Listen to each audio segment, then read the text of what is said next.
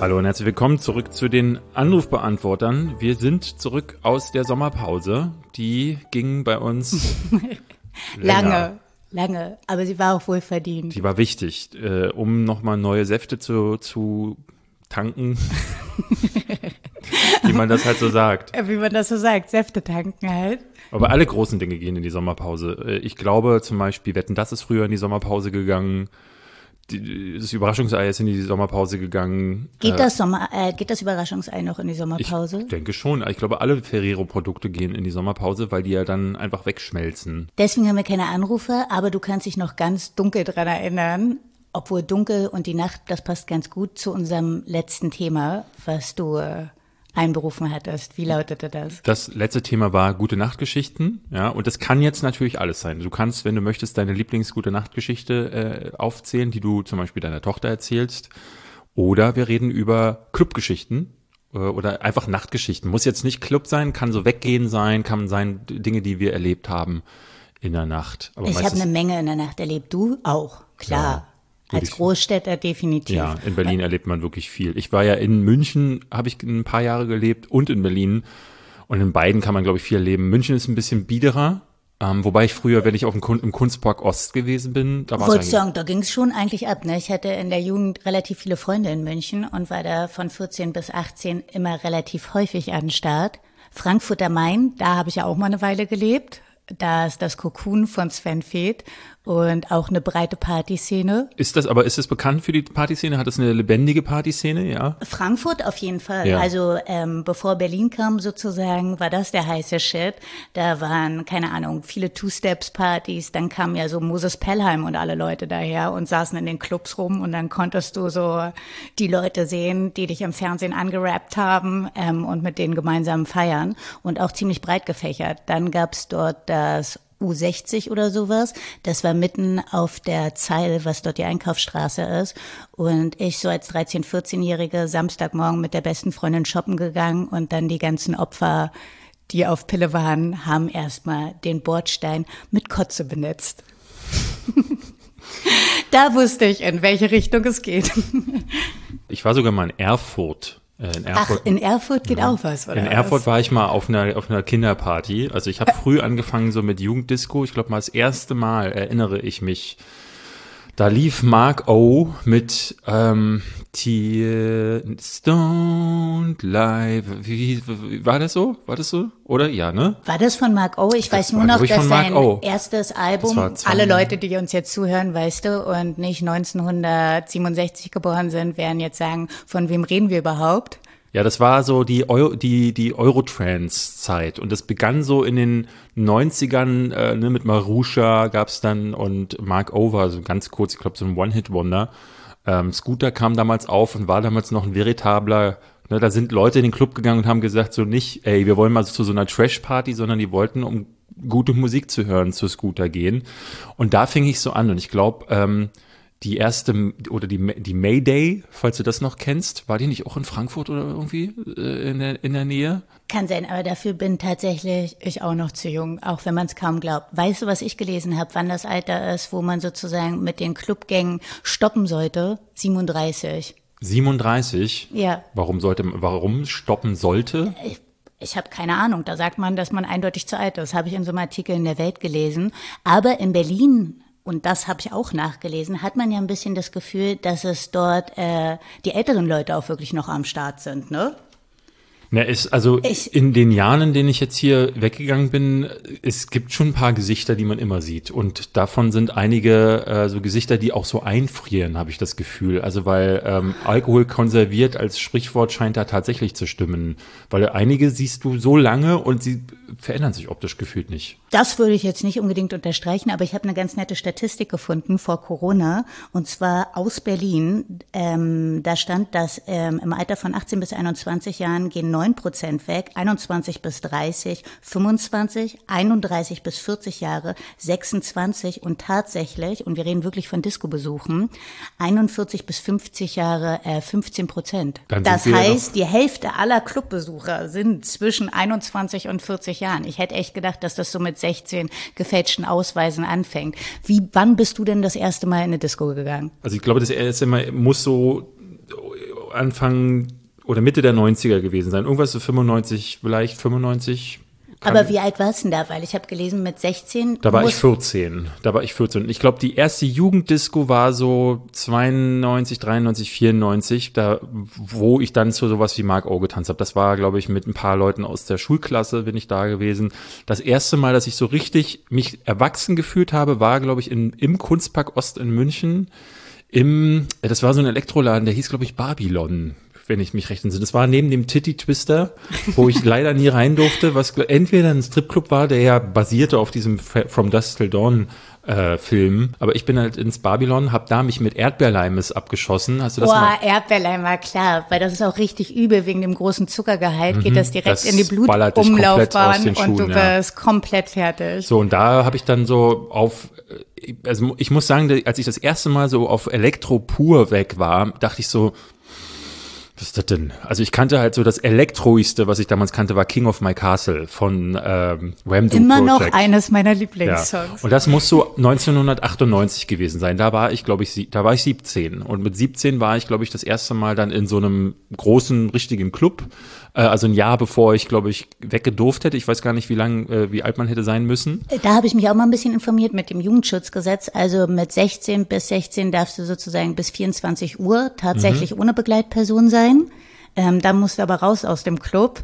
Und wenn Mama und Papa mit dir mitgehen, dann darfst du so lange bleiben, wie du möchtest. Ja, aber gut, wer geht denn mit Mama und Papa weg? Also ich habe tatsächlich eine Geschichte, mit meinem Opa war ich nämlich auf der Love Parade. Das ist leider nur nicht nachts passiert, aber der ist mal mitbekommen, weil mich niemand begleiten konnte, weil meine Freunde aus Berlin, das war damals noch zu einer Zeit ohne Handy und wir konnten uns nicht anrufen, die anderen sind schon losgegangen, ich musste extra aus München anreisen und dann waren die weg und dann hat mein Opa, ich war ganz doll traurig, so, oh nein, die sind ohne mich gegangen und mein Opa so, komm, dann gehe ich mit dir auf die Love Parade. Das war ganz schön. Das war das einzige Mal, dass ich in Begleitung weg gewesen bin. Was hast du denn für einen coolen Opa? Es gibt ja Eltern, die sind so mega lässig und denen ist egal, wie lange sozusagen die 16-Jährigen aus sind. Meine Eltern haben nicht zu der Sorte gehört. Und wo ich damals, ich würde sagen, ich war 16, haben die gesagt, alles klar, aber um 24 Uhr holen wir dich da raus. Und das war das Kapitol, das in der Nähe von Frankfurt in Offenbach. Und das ist so eine 1500-Leute-Disco. Und da war irgendwie ein Geburtstag von einem älteren Typen, wo ich war. Und wir ordentlich getrunken. Ich auf der Tanzfläche, Zeit komplett vergessen.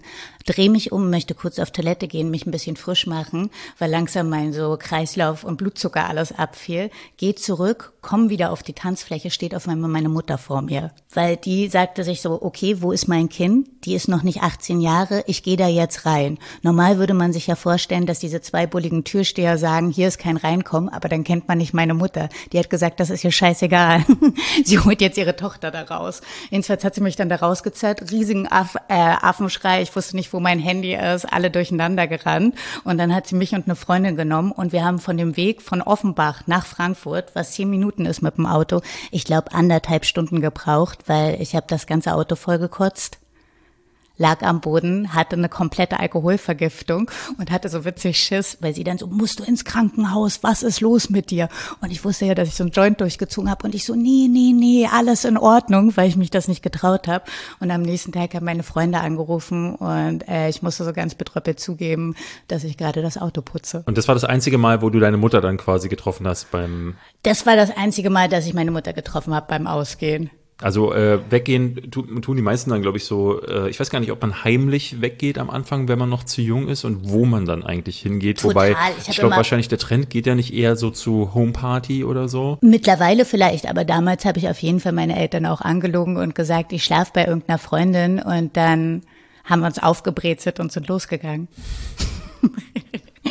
Weißt du, was ja ein bisschen schade ist, David, heutzutage, dass viele Leute echt sozusagen der analogen Welt das Handy, Smartphone, 4K-Fernseher und sowas vorziehen und irgendwelche Portale wie Instagram und die Leute tatsächlich gar nicht mehr so gerne weggehen? Weiß ich gar nicht, ob die Leute so… Also jetzt haben wir natürlich mit Corona so eine Phase, da konnte keiner weggehen. Und du hast da hier in Berlin, habe ich das Gefühl gehabt, dass ganz viele wirklich darunter gelitten haben auch. Also weil du hast ja diese harte Partygänger-Szene gehabt, die jedes Wochenende… mehrfach, also ich habe auch schon so eine Phase gehabt, wo ich wirklich in der Woche mehrfach weggegangen bin, selbst während meiner Arbeitszeit. Also als ich Chefredakteur von Giga war, habe ich nebenbei trotzdem noch Party gemacht abends. Also da kannte ich tatsächlich nichts. Ich habe es mir da auch gut gehen lassen, wobei da sicherlich der ein oder andere sagen würde auch, dass es was Selbstdestruktives hat, wenn man dann sich noch nachts wegknüppelt, um dann am nächsten Morgen um 9 irgendwo antanzen zu müssen. Aber ich glaube, ganz viele funktionieren so. Hätte ich nämlich auch gedacht, habe aber eine britische Studie, die ist eigentlich, die Briten lassen es auch hart krachen, wenn es um Alkohol und Party geht. Und da ist es wirklich so, dass 46% der jungen Leute viel lieber Bock haben, zu Hause zu sein, anstatt wegzugehen.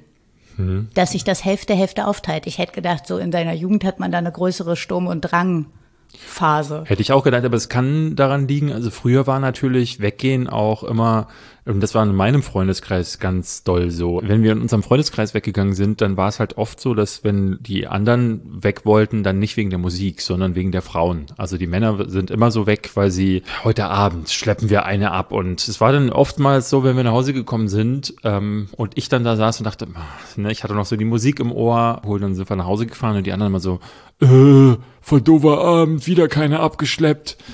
Und für viele ist das, glaube ich, so eine Datingbörse gewesen. Und jetzt hast du Tinder. Definitiv. Und ich glaube, da fällst du tatsächlich aus der Statistik raus, weil 70% geben zu, also wenn sie den Partner ihrer Träume gefunden haben, machen die 3 Kreuze, dass sie das Haus nicht mehr verlassen müssen. Kann ich aber auch nicht nachvollziehen. Ich bin echt mit Begeisterung weggegangen. Also wirklich. Ich glaube, du musst nicht mal den Partner der Träume finden. Ich glaube, viele finden irgendwen und gehen dann halt auch nicht mehr raus. Ja, aber dass sie total dankbar sind, sozusagen dann Couch Potato sein zu dürfen, hätte ich nicht gedacht. Ja, aber daran liegt mal, glaube ich, das unterscheidet die Leute, die wirklich weggehen, des Weggehens wegen, ne? Also weil irgendwie ihnen das Nachtleben gefällt und die Geschichten, die dabei entstehen, oder wie in meinem Fall, ich liebe halt die Musik. Also ich bin halt zum Tanzen weggegangen tatsächlich und dann bin ich gerne auch mit Partnerinnen weggegangen. Also es macht ja meiner Ansicht nach sogar noch mehr Spaß, wenn man zu zweit dann das Nachtleben entdeckt. Ich kann mich noch dran erinnern, damals im Berghain, wenn du zum Beispiel erst Sonntag zum Partymachen gekommen bist und Montagmorgen noch da warst und Leute sich in der Ausbildung befunden haben, ob die Friseur oder irgendwas anderes waren, haben die sich ihren Handywecker gestellt auf 8 Uhr morgens, damit sie noch schnell am Montagmorgen unter die Dusche springen können, ihr Haarwerk richten und dann ging's ab. Ja gut, aber das geht zur Ausbildungsstelle. Das und dann hast du so die Handys blinken und vibrieren und so, ey, ich muss jetzt los, ciao. Ja gut, das geht, bis Donnerstag.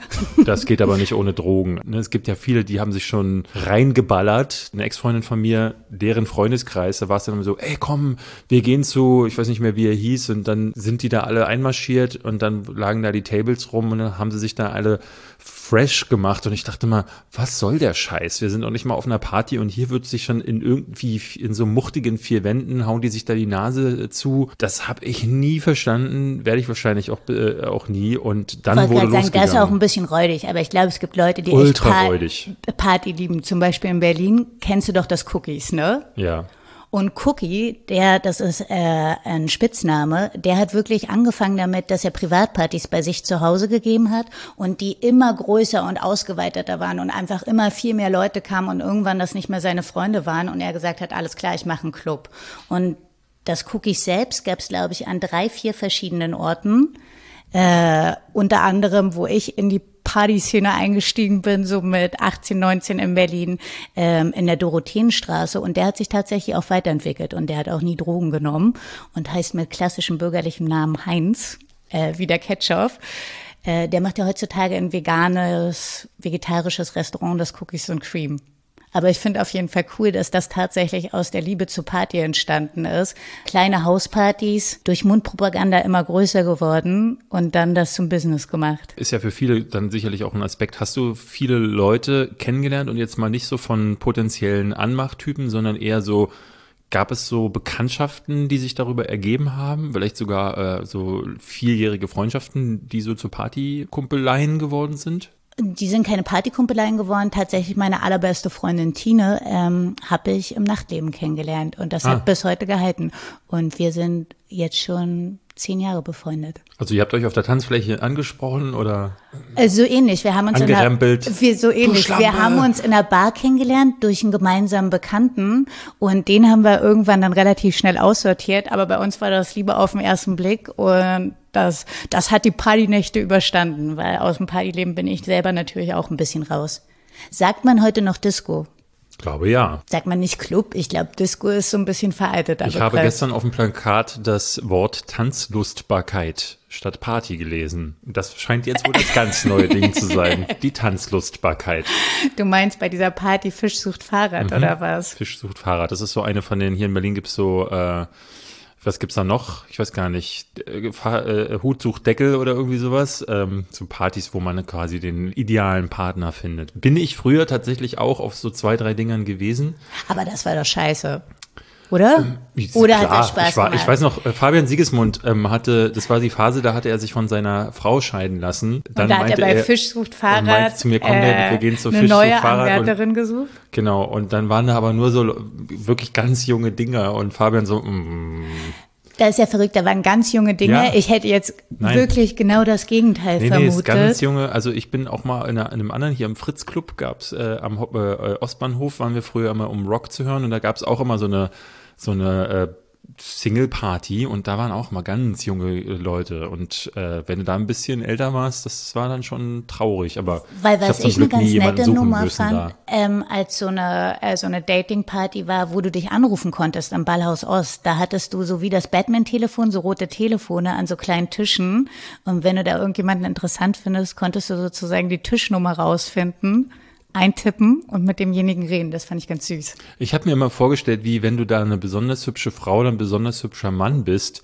wie du da wie so ein Telefonist da sitzt und dann so, ja, hallo, hier, ja, guten Tag, nee, ich muss an den anderen Hörer gehen, weil alle anrufen und sagen so, hey, Entschuldigung, willst du einen Drink? Da kannst du dich, glaube ich, aber das müsstest du ja beantworten können. Wenn du im Nachtleben nur halbwegs adäquat vom Äußeren her aussiehst, dann musst du doch keinen Drink als Frau selber bezahlen. Ich sag mal so arrogant, die Frage muss ich nicht mal beantworten, okay, weil da hast du natürlich zu 100% recht. Einer meiner peinlichsten Momente in meiner Weggehzeit war, als ich irgendwie mir nach ganz vielen Stunden Mut antrinken dann gesagt habe, komm, ich gehe jetzt zu der Dame da drüben hin und frage sie, ob ich sie auf einen Drink einladen darf. Und dann hat die Dame gesagt, ja, gerne doch. Und dann merke ich, oh, ich habe gar kein Geld mehr. Und dann musste sie mich einladen, ja. Hat sie dann aber gemacht, oder was? Hat sie gemacht, aber wir sind dann auch ich hätte gedacht, was für eine Scheißanmache, Typ. Ja, das Ding ist dann auch nicht vertieft worden. Nee, das ist nach hinten losgegangen. Ja, das lief nicht. Was du mich gerade gefragt hast, ob ich mal nette Kontakte tatsächlich im Nachtleben gemacht habe, was ich bestätigen konnte. Wie war denn das bei dir? Hast du da Freunde gefunden? Nö. Ich bin aber auch ich mag das gar nicht. Ich bin kein wirklich geselliger Mensch, abgesehen von den Leuten, die ich kenne. Ich möchte aber niemanden kennenlernen. Also ich gehe nicht weg, um Freundschaften zu schließen oder so. Wenn sich das ergibt und da ist jemand Nettes, ja, aber eigentlich in der Regel will ich für mich bleiben. Das gilt sowohl fürs Tanzen als auch unter den Leuten, mit denen ich weg bin. Deswegen, da ist nie was entstanden in all den Jahren. Ich habe da gar kein Interesse dran. Echt, ich finde gerade, wie du auch das Thema benannt hast, Gute-Nacht-Geschichten, weil das da tatsächlich darum geht, dass mir einiges widerfahren ist und dir bestimmt auch Gutes und auch Schlechtes, aber tatsächlich echte Erlebnisse, was ich finde, was durchaus zusammenschweißt. Na, erzähl doch mal eine Sache. Eine Gute-Nacht-Geschichte, die fing am Tag an. Ich bin aufs Oktoberfest gegangen, wovon ich nicht so ein großer Fan bin. Wusstest du, dass tatsächlich das Bier das beliebteste Getränk der Deutschen ist?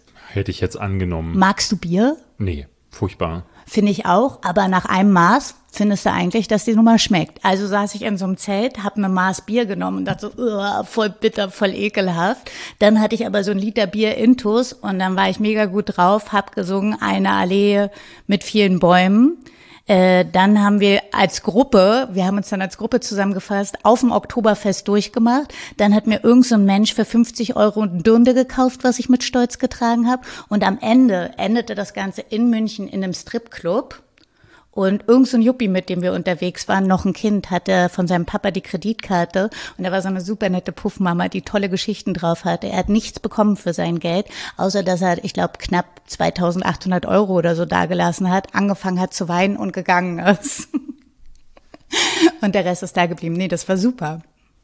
Ich bin mit das war schön. Solche Geschichten erzählst du mir ja tatsächlich ständig. Also das muss man vielleicht mal dazu wissen. Dich braucht man ja nur zur Tankstelle zu schicken, um Wasser zu holen, und du kommst zurück mit 3 Geschenken, die dir irgendjemand gemacht hat. Das habe ich nie genossen, dieses Privileg. Bei mir war es tatsächlich eher so, also ich erinnere mich, wir mussten uns immer irgendwie reinschmuggeln oder so. Ein schöner Moment war mal, da sind wir auch durch die Nacht gezogen. Und ich war so mit Freunden unterwegs, die sehr, sagen wir, offenherzig waren für Ideen und Vorschläge, und wir sind irgendwo vorbeigekommen an einem Ding, wo wir reingucken konnten, sind schon schwer angetrunken gewesen, und drin sah man riesiges Festgelage, alle völlig außer sich gewesen, eine Hochzeit, eine türkische Hochzeit gewesen. Also du merktest auch schon, die Leute waren gut dabei, und dann meinte einer von uns, komm, da gehen wir rein, da schmuggeln wir uns rein, wir crashen die Hochzeit. Wir so, ja, aber sowas ist das super. Das kann man da, ich bin tatsächlich immer dann noch gewesen, dass ich dachte so, ich habe immer erstmal an die Gesetzeslage gedacht, dachte so, aber dann waren wir da schon drin, und unser Redelsführer, der ist da wirklich schnurstracks zum Buffet, hat sich da bedienen lassen, und dann kam eine junge Dame zu mir und sagt so, na du, wer bist denn du? Ich so, aus welchem Clan kommst denn du? Wir sind so vorbeigekommen. Ich so, ihr crasht die Party. Ich so, ja. Also, okay, willst du einen Gin Tonic oder willst du einen Cuba Libre? Und dann guckte sie sich um und hat gesagt, ja, wir sind zu 6. Und die waren super offen, und das waren einer der schönsten Abende, die wir auf so Partys, weil die uns wirklich da aufgenommen hatten, und jeder dann mit uns Gespräch kam. Wir haben dann mit dem Brautpaar getanzt auf der Tanzfläche noch, und sowas ist toll, weil das halt auch ein fröhlicher Anlass ist, und dass die das dann tatsächlich so zelebrieren. Ja, ich habe so Freunde, die mit denen tatsächlich, also es ging auch nicht mit allen, aber es gibt so spezielle Freunde von mir, mit denen kann ich so auch also wirklich von einem Hundertsten ins Tausend, so, die sind für alles zu haben, und witzigerweise, die trinken fast keinen Alkohol. Also das kann man mit denen, das ist einfach, der liegt denen im Blut. Das war halt auch so charmant, wo wir in diesem Stripclub drinne waren, dass gar nicht diese heißen Bräute, die so gerade über die tschechische Grenze kamen, knapp 18 waren und unglaublich gut aussehen, sozusagen in die Begierde der jungen Typen getroffen sind, sondern diese Puffmami, die bestimmt so, ich sag mal, Mitte 40 war und die einfach nur liebevoll, nett und witzig war. Da haben die sich wirklich wie die Hühner drum geschart, der zugehört und einfach bereitwillig ihre Karte durchgezogen, damit der Champagner fließt, wo man denkt, so verdorben sind dann am Ende doch alle nicht. Also mir ist mal tatsächlich eine Sache passiert, die ist gar nicht so unwitzig gewesen.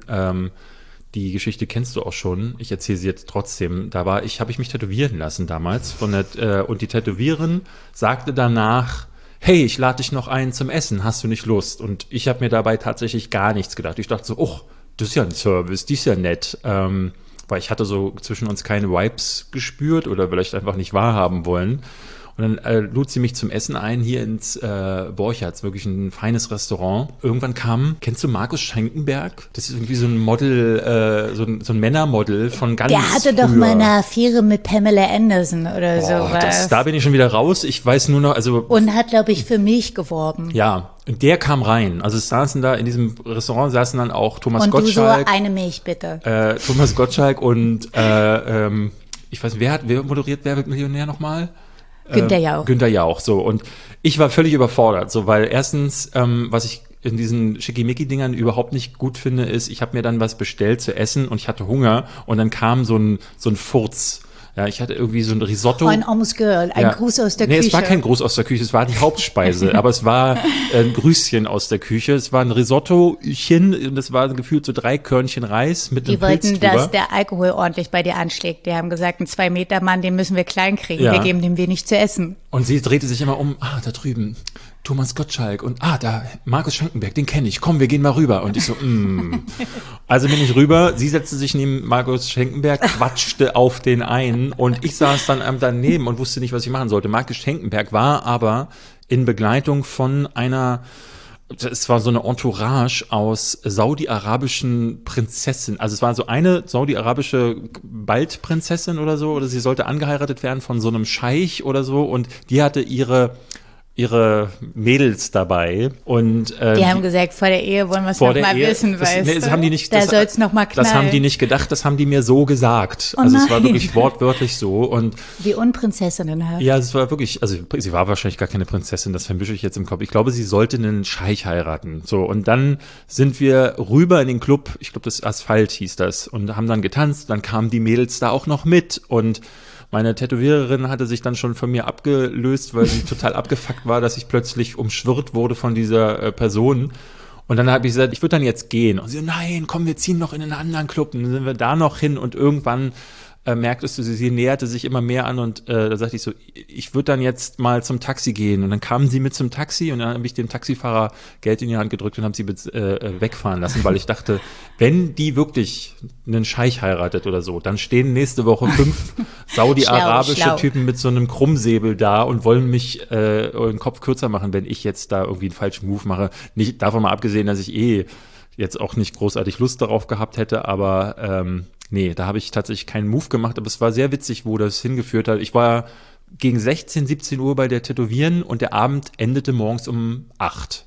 Ich finde ja, ey, das ist typisch Berlin, weil, gut, da kann ich jetzt auch noch einen vom Leder ziehen, was mir mal Witziges passiert ist. Da war ich mit einem meiner Jugendfreunde zusammen und es war Silvester und wir sind ausgegangen in Berlin, landeten dann im White Trash, so ein Rockclub, und sind dann unten irgendwie in die VIP-Lounge. Und er, mein damaliger Freund, unfassbar großer Fan von Kiefer Sutherland, ne? Mhm.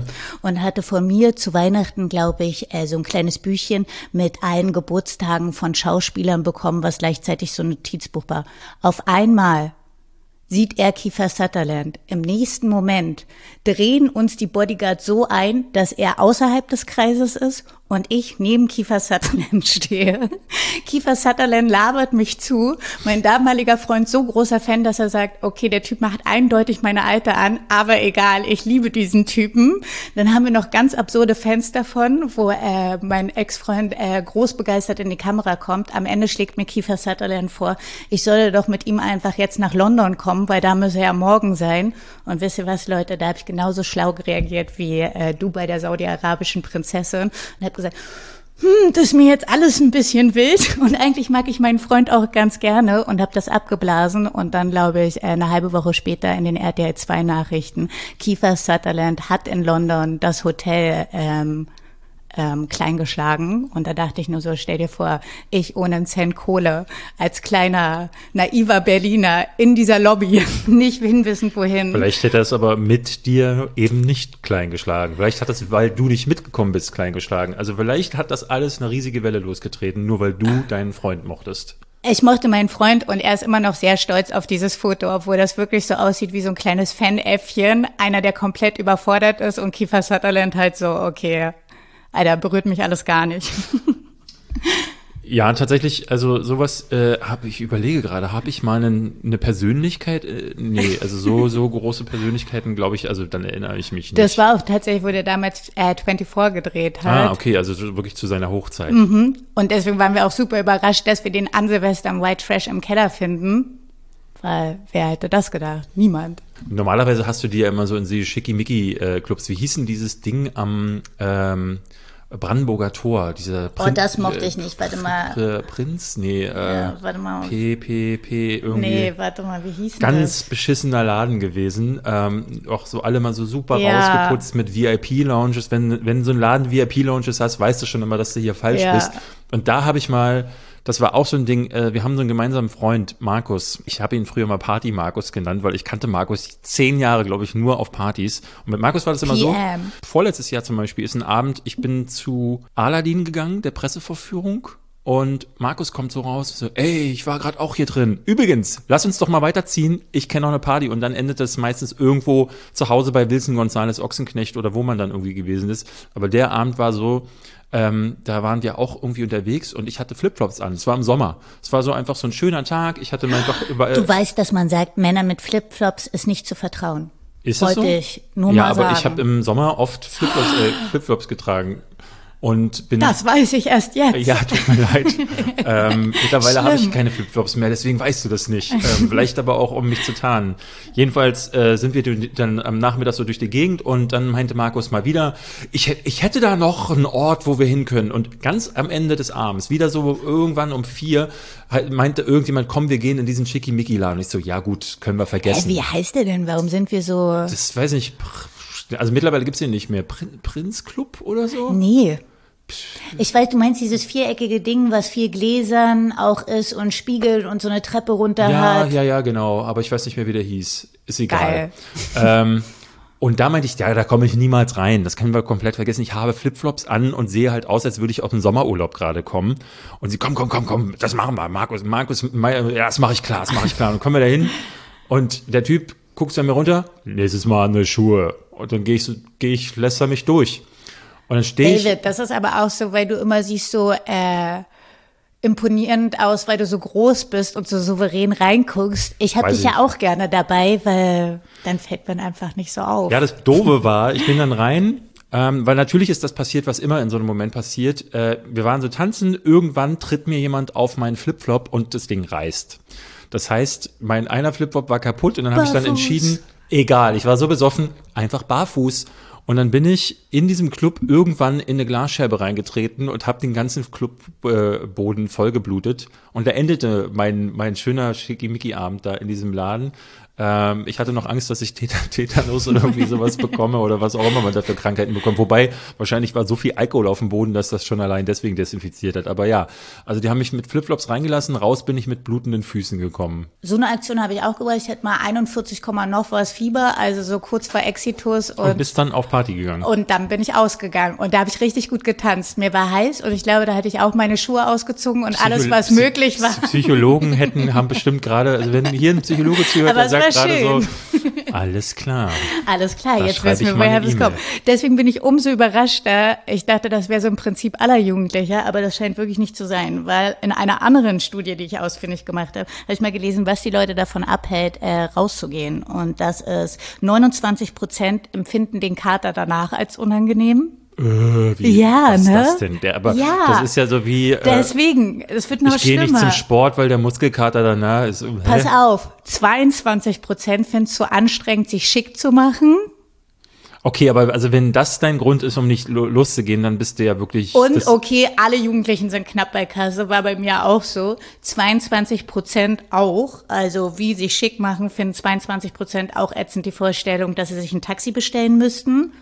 Und jetzt kommt der Härtefall. Ja, gut. 14% haben Angst vom unbeständigen Wetter. Ja, im Club. Also das nach Hause kommen und das kein Geld haben, das war natürlich in den ersten Jahren auch ein Problem bei mir, wobei... bei mir Gott sei Dank nicht, das hatten wir ja vorhin schon geklärt, weißt du, ich bin ohne schon losgegangen. Wenn man mit Party Markus losgezogen ist, brauchte man kein Geld, weil der hat halt alle Türen geöffnet in Berlin. Das war, muss ich sagen, ich habe im Nachtleben habe ich immer das Glück gehabt, mich an die richtigen Leute zu wenden, die irgendwie jemanden kannten, der irgendwie... vorne oder hinten uns in eine Tür reingelassen hat und so. Deswegen hatte ich da mal Glück, nur Alkohol war halt immer so ein Thema. Aber ich finde, das ist auch eines der allergrößten Fun-Faktoren, weil ich finde so, bezahlen an der Kasse, das kann jeder reingehen, wenn er 18 ist oder sowas und jetzt nicht völlig daneben aussieht und nicht mit einer 20er-Jungsgruppe kommt. Ja. Aber ich finde gerade dieses sich in Party-Zecken, Hintertüren und sowas, das ist eines... Ja, ich habe halt jahrelang nicht getrunken, muss ich sagen. Ne? Ich habe halt bis in die späten 20er keinen Alkohol getrunken, deswegen... Wie kam das? Weil ich mal eine Alkoholvergiftung als Teenager hatte und das dann... Wie wir auch gehört haben, hatte ich ja auch. Da dachte ich... Komm, morgen wieder. Nee, das hatte ich morgen wieder, wenn mich meine Eltern dann wieder in 6 Monaten rauslassen. Ich weiß noch, wie ich... da kam ich hier gerade erst in Berlin wieder an und ich hatte in München ja so ein paar Erfahrungen mit Erdbeerleimes gemacht. So, das war aber schon das Härteste. Und in Berlin habe ich, glaube ich, das erste Mal dann seit langem wieder so einen Cocktail getrunken gehabt. Dazu habe ich auch eine gute Geschichte. Also ich glaube, richtig viele, die ausgegangen sind, haben einfach sich auch schon mal derbe über den Haufen gesoffen. Was war denn dein Lieblingscocktail? Genau dazu wollte ich kommen. Du kannst Gedanken lesen. Im Cookies gab's immer Watermelon Man. Und der hat mich aber so aus der Bahn geworfen, weil das auch so ekliges Zeug war, dass ich den umgetauft habe in Punika Peng. Punika Peng. Genau, und ist Punika Peng, weil es irgendwann Peng gemacht hat. Und davon war ich mal so besoffen, dass ich wirklich nach Hause gekrochen bin und einen Kumpel rausfinden wollte, wo ich bin. Das konnte ich aber nicht mehr ins Telefon artikulieren. Und er hatte dann gehört, aus dem Lautsprecher, also der BVG, an welcher Station ich mich ungefähr befinden muss, und ist da hingekommen und hat mich eingesagt. Wir haben immer Handgranaten getrunken, kennst du die? Du brauchst gute Freunde. Nee, was ist denn das? Das sind diese Dosen. Warum ist das an mir vorbeigegangen? Was ist das? Das sind diese Cuba-Libre-Dosen. Es gibt auch diese Jack Daniels-Dosen. Oh nee, das ist mir zu hart. Das ist ein Männergesöff. Nee, das ist halt jedem zu hart, auch Männern. Also das ist kein Männergesöff, sondern das ist halt wirklich miese Plörre, die man, also wir haben immer gesagt, 2 Handgranaten und du bist durch. Also selbst bei meiner Körpergröße und beim Gewicht ist es halt, reichen diese 2 Dosen. Dann einmal Feuer und Borchers essen gehen, ja. Nichts im Magen haben. Sozusagen, ja. Und das war, also wenn du schnell auf Level, auf Pegel sein wolltest, wobei ich immer der Meinung war so, dann habe ich die Hälfte der Party, kriege ich ja dann gar nicht mit. Weil ja, der Kater am nächsten Tag. Dass du so vorausschauend denken kannst. Klar, der Kater am nächsten Tag, bei mir war das immer so, am nächsten Tag dachte ich, ich sterbe und trinke nie wieder Alkohol. Und dann war wieder Wochenende. Naja, wie gesagt, ich bin nicht so des Trinkens wegen weggegangen. Deswegen für mich war, glaube ich, wirklich wichtiger. Ich auch nicht, nur Flatrates saufen. Wir haben immer geguckt, wo knallt, spielt welcher DJ, was ist für eine Musikrichtung. Also ich bin wirklich, also ist auch Freunde von mir, ich habe das immer so, die sind jedes Wochenende in denselben Club, zur selben Uhrzeit, die haben sich mit jedem an der Tür und irgendwie an der Bar irgendwie schon Handschlag gegeben. Und ich bin immer hier das mal, da war mal eine Drum-and-Bass-Party, heute habe ich Lust auf DJ XY, dann sind wir dahin. Das war wirklich nach Musik. Wir hatten mit Resident Advisor oder so, wie diese Seite hieß.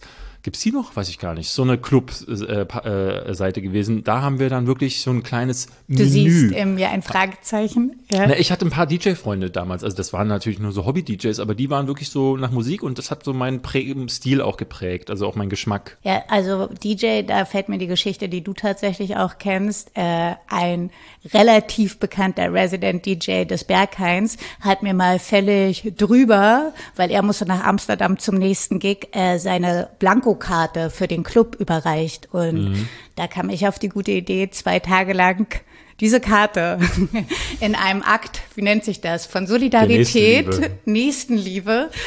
Ja, das war sowas wie Planwirtschaft. Jedenfalls durften mehrere Leute darauf trinken und am Ende war der Rahmen gesprengt und ich glaube, er war nicht mehr Inhaber dieser Karte. Ja, das können Sie. Und meinte so, Kali, das kann, also wirklich, das war ein bisschen, und ich so, ja. Ja, wahrscheinlich jemand anders hätte auf die Fresse gehauen. Da hatte ich Glück, aber er war Italiener. Du weißt, die haben für Frauen ein bisschen was übrig. Ich bin ganz schockiert von dieser Wetteraussage. Was ist das denn? Oder 14%. Überleg mal, das ist ein Viertel der Partymeute, die sagt, ey, wer weiß, wenn Regentropfen kommt. Und ich bin doch aus Zucker. Sich auch fertig zu machen. Was heißt das denn? Also ich meine, als Mann hast du natürlich, das ist ja meiner Ansicht nach immer so, fertig machen bedeutet aus dem Haus gehen. Also wenn das wäre dasselbe, als würde ich mich fertig machen für einen Dönermann oder so, weil letzten Endes habe ich mich nie. Die Haare mache ich mir immer. Ich glaube, in Berlin läuft das ein bisschen anders. In Frankfurt kann ich mich noch dran erinnern, da war auf jeden Fall dieses Aufbrezeln auch ein wichtiger Bestandteil des ganzen Prozesses. In Berlin, ist so, ey, ich habe meinen Schlafanzug an, ist doch geil, da sind Bananen drauf, let's go. Nee, wenn du ins Berghain gehst, dann sind die Damen haben zum Teil gar keine Oberteile mehr an. Also das ist mittlerweile ja schon seit Jahren. Oh, das war so schockierend. Also ich gehe ja nicht mehr wirklich weg und in Corona gab es ja auch nicht viel wegzugehen, aber ich bin da auch raus, würde ich sagen, und ganz brav geworden. Aber letztens war ich bei einer fantastischen Ausstellung im Berghain selber, weil das wird gerade nicht als Club genutzt während Corona. Und danach bin ich in den Berghaingarten, weil ich dachte so, jetzt habe ich gerade einen frischen Test, let's do it. Und dann war ich total schockiert. Also wirklich 18-jährige Dinger, gerade 18, die waren alle, man kann sagen, nackt.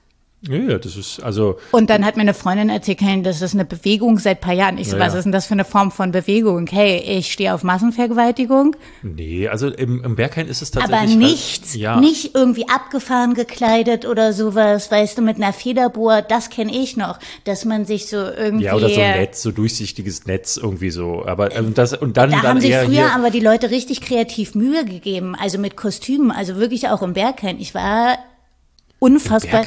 Ja, richtig krass. Also das war so, da hat man sich was einfallen lassen. Das war fast wie ein bisschen Karneval. Das haben die Leute geliebt. Und das hat sich ja komplett verändert. Nur, im Berghain war halt entweder Lederklamotte oder oben. tief.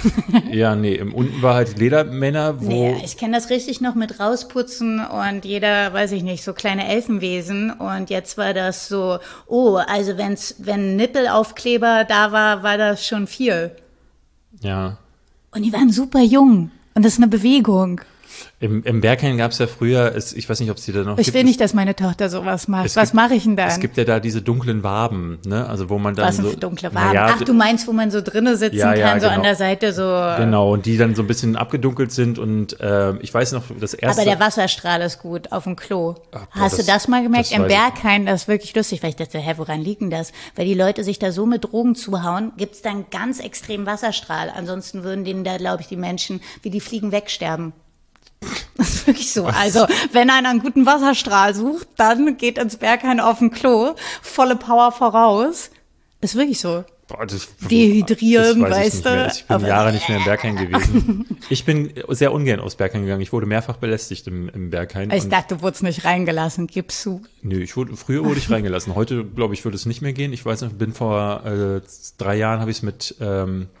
stand ich mit Hand of Blood, also mit meinem Kumpel Max mal in der Schlange und dann wurden wir aussortiert. Aber also mittlerweile, ne, mein Stil, den ich heute trage, also Hemd und super Bieder im Grunde angezogen, da kommst du halt nicht mehr ins Berghain rein. Aber früher bist du noch easy reingekommen, so. War kein Ding. Und da habe ich schwierige Erfahrungen gemacht, sagen wir es mal so. Also es war nicht immer schön da. Ja, da hättet ihr oben in die Pannebar gehen müssen. Wir sind in die Pannebar gegangen. Da ist so einfach so Yuppies, die ein bisschen zu viel Geld haben und auf Raver machen wollen, sich frisch duschen am Sonntagmorgen und dann so gut duftend in die Berliner Partyszene einsteigen. Du brauchst ja nur eine Treppe runtergehen. Und das habe ich auch nie verstanden, warum Leute immer sagen, wir gehen in die Panoramabar. Du meinst ins Berghain? Nee, nein, das ist was völlig anderes. Das stimmt da. Ja, aber es ist nicht was völlig. Es ist nicht mal eine Tür dazwischen.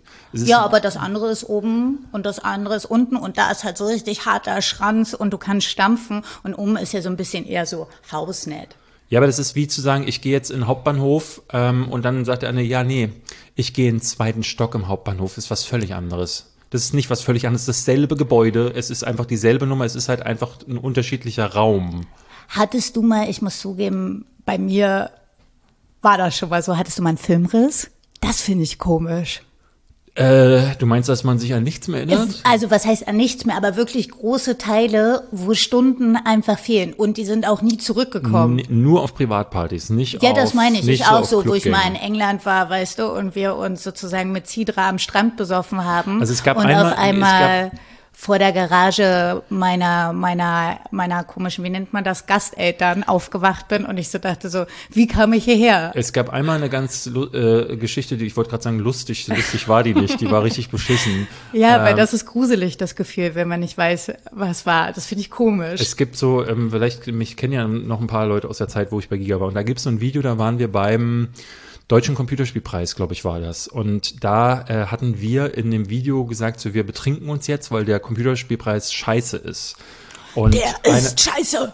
Einer der Kollegen, ich glaube, der Flo war das, den kennst du ja auch, der hatte eine große Flasche Jägermeister. Seitdem ist Jägermeister ist ganz krass. Das ist mein Kryptonit. Also wir hatten ja eben vorhin Markus, unser gemeinsamer Freund, was ich und Markus schon auf Jägermeister hängen geblieben ist. Und es fing immer so mit an. Markus so, Kali, einen kurzen.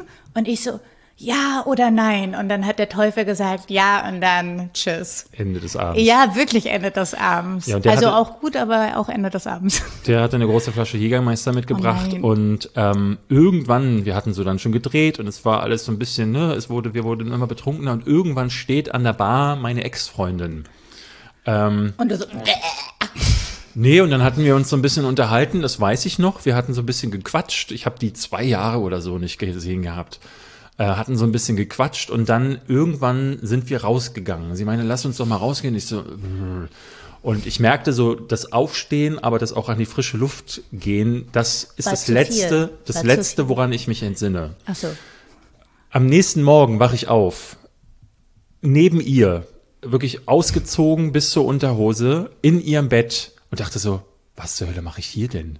Ne? Also dachte erst so, das kommt dir doch bekannt vor.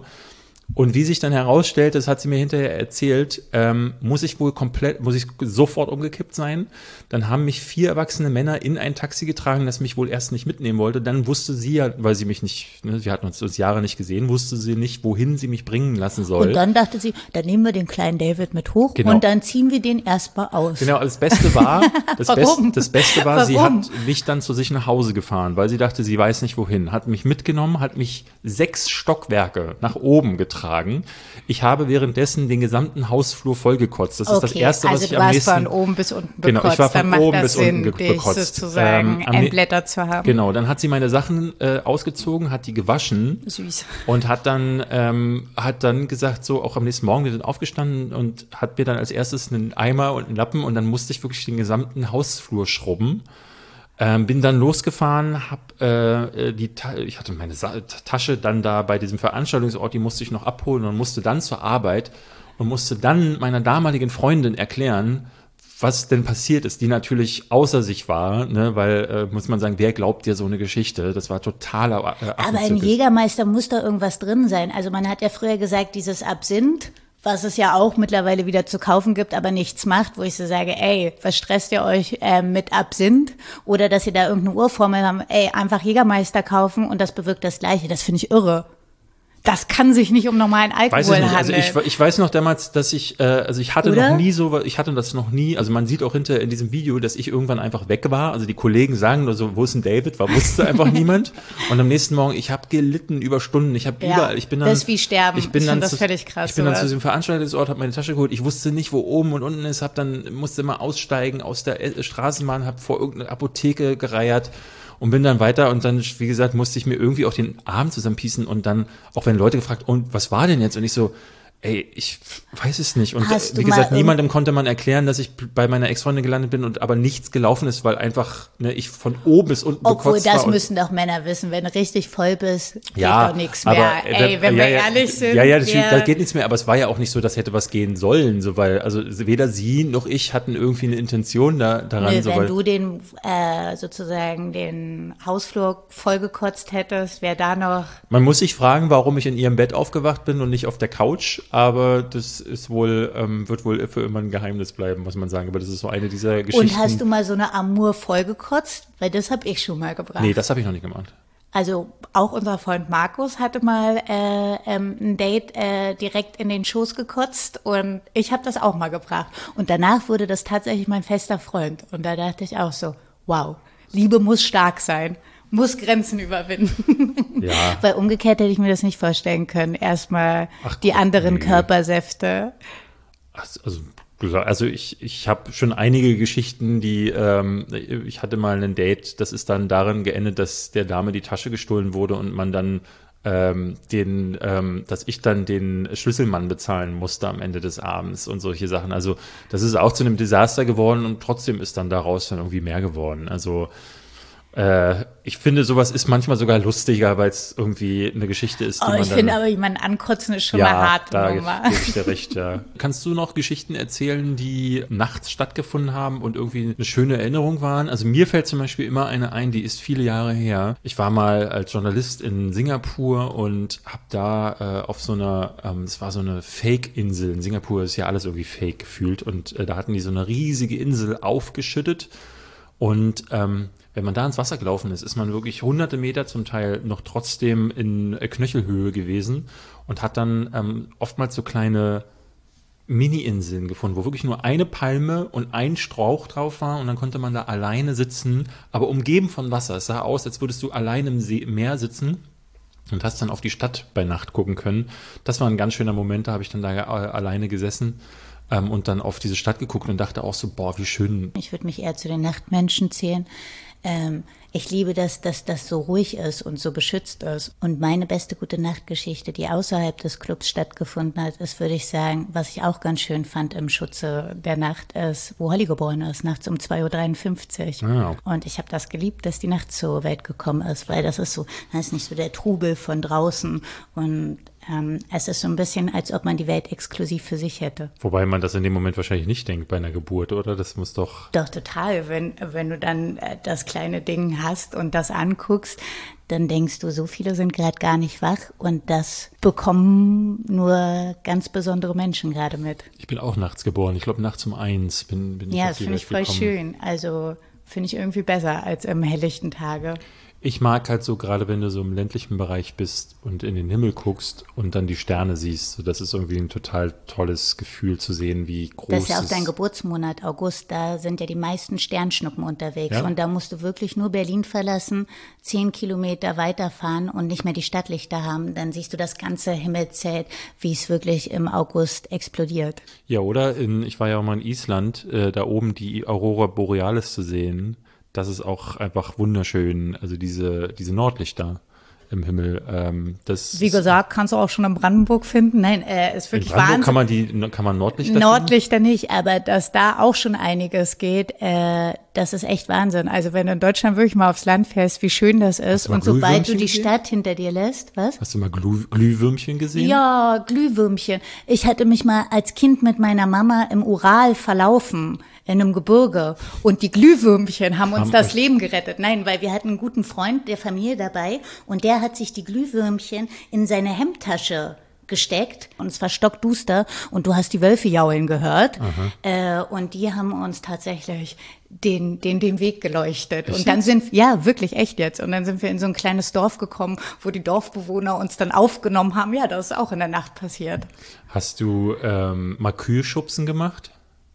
Ich habe mal bei Kühlschubsen zugeguckt. Ich wollte auch mal dabei mit sein, hat aber nicht funktioniert, weil wir auch großen Schiss hatten, dass die Kühe vielleicht doch nicht schlafen. Und die kriegen auch öfters mal einen Herzinfarkt dadurch, ja? Ne? Ja, weil Kühe schlafen ja tatsächlich im Stehen. Also man wird ja denken, die machen sich das lässig auf dem Boden bequem, tun sie aber nicht. Und dann haben die da eigentlich den Schlaf der Gerechten und dann kommst du vorbei und musst halt sozusagen wirklich auf die zurennen und die Mitte des Körpers abpassen und dadurch verlieren die das Gleichgewicht und knallen um und einige bleiben dabei auf der Strecke.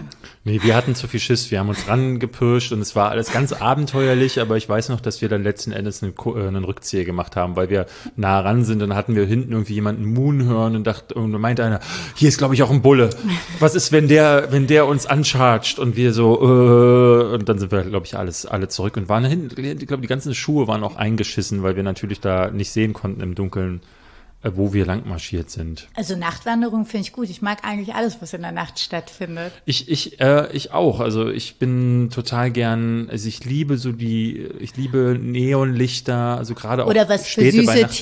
Im Flieger zu sitzen und über eine beleuchtete Stadt zu fliegen, ist eines der schönsten Bilder, wie ich finde, die es gibt. Das stimmt. Oder in Berlin auch in der Nacht siehst du auch tolle Tiere, wie Igel, süße Füchse, weißt du, die da ihr Unwesen treiben. Da ist nochmal so eine ganze Biosphäre, die sozusagen zum Leben erweckt wird. Genau, alle möglichen Bakterien, wenn man ins Berghain geht. Genau, und so ein Leuchtding mit sich hat, was ist das eigentlich mit so einem... Viele gehen ja mit so Tieren in den Club. Ich habe früher ganz oft so Leute gesehen. Es gab eine, die im Sternradio... Genau, es gab eine, die im Sternradio immer mit 2 Ratten auf der Schulter in den Club gegangen ist. Und das ist gar nicht ungewöhnlich. Das habe ich schon mehrfach irgendwo mitbekommen.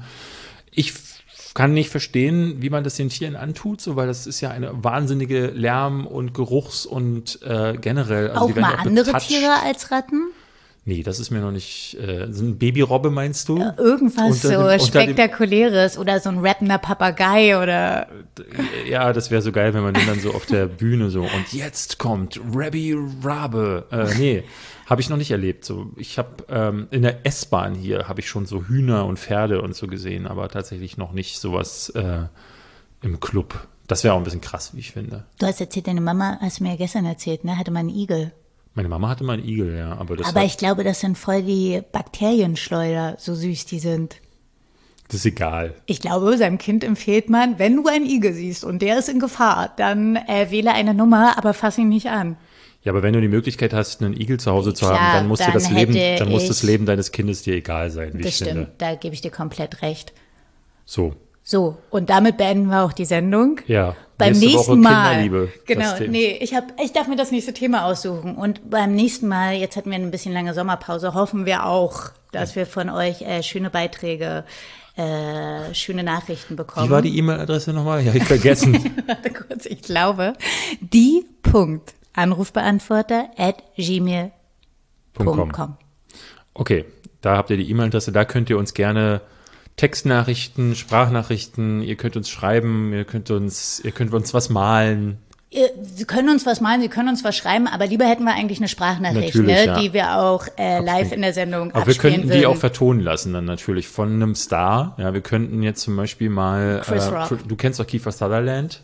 Klar, wie meine Westentasche kenne ich den. Ja. Aber damit die Leute wissen, zu welchem Thema sie uns was malen sollen, aber am liebsten Sprachnachrichten dalassen sollen, unter die.anrufbeantworter@gmail.com ist, glaubst du an Wiedergeburt? Also gab's dich schon mal. Nun, kleiner Spoiler. Nein. So, und nun? Okay, Babe, das finden wir beim nächsten Mal raus. Okay, bis zum nächsten Mal. Bis zum nächsten Mal. Tschüss. Ciao.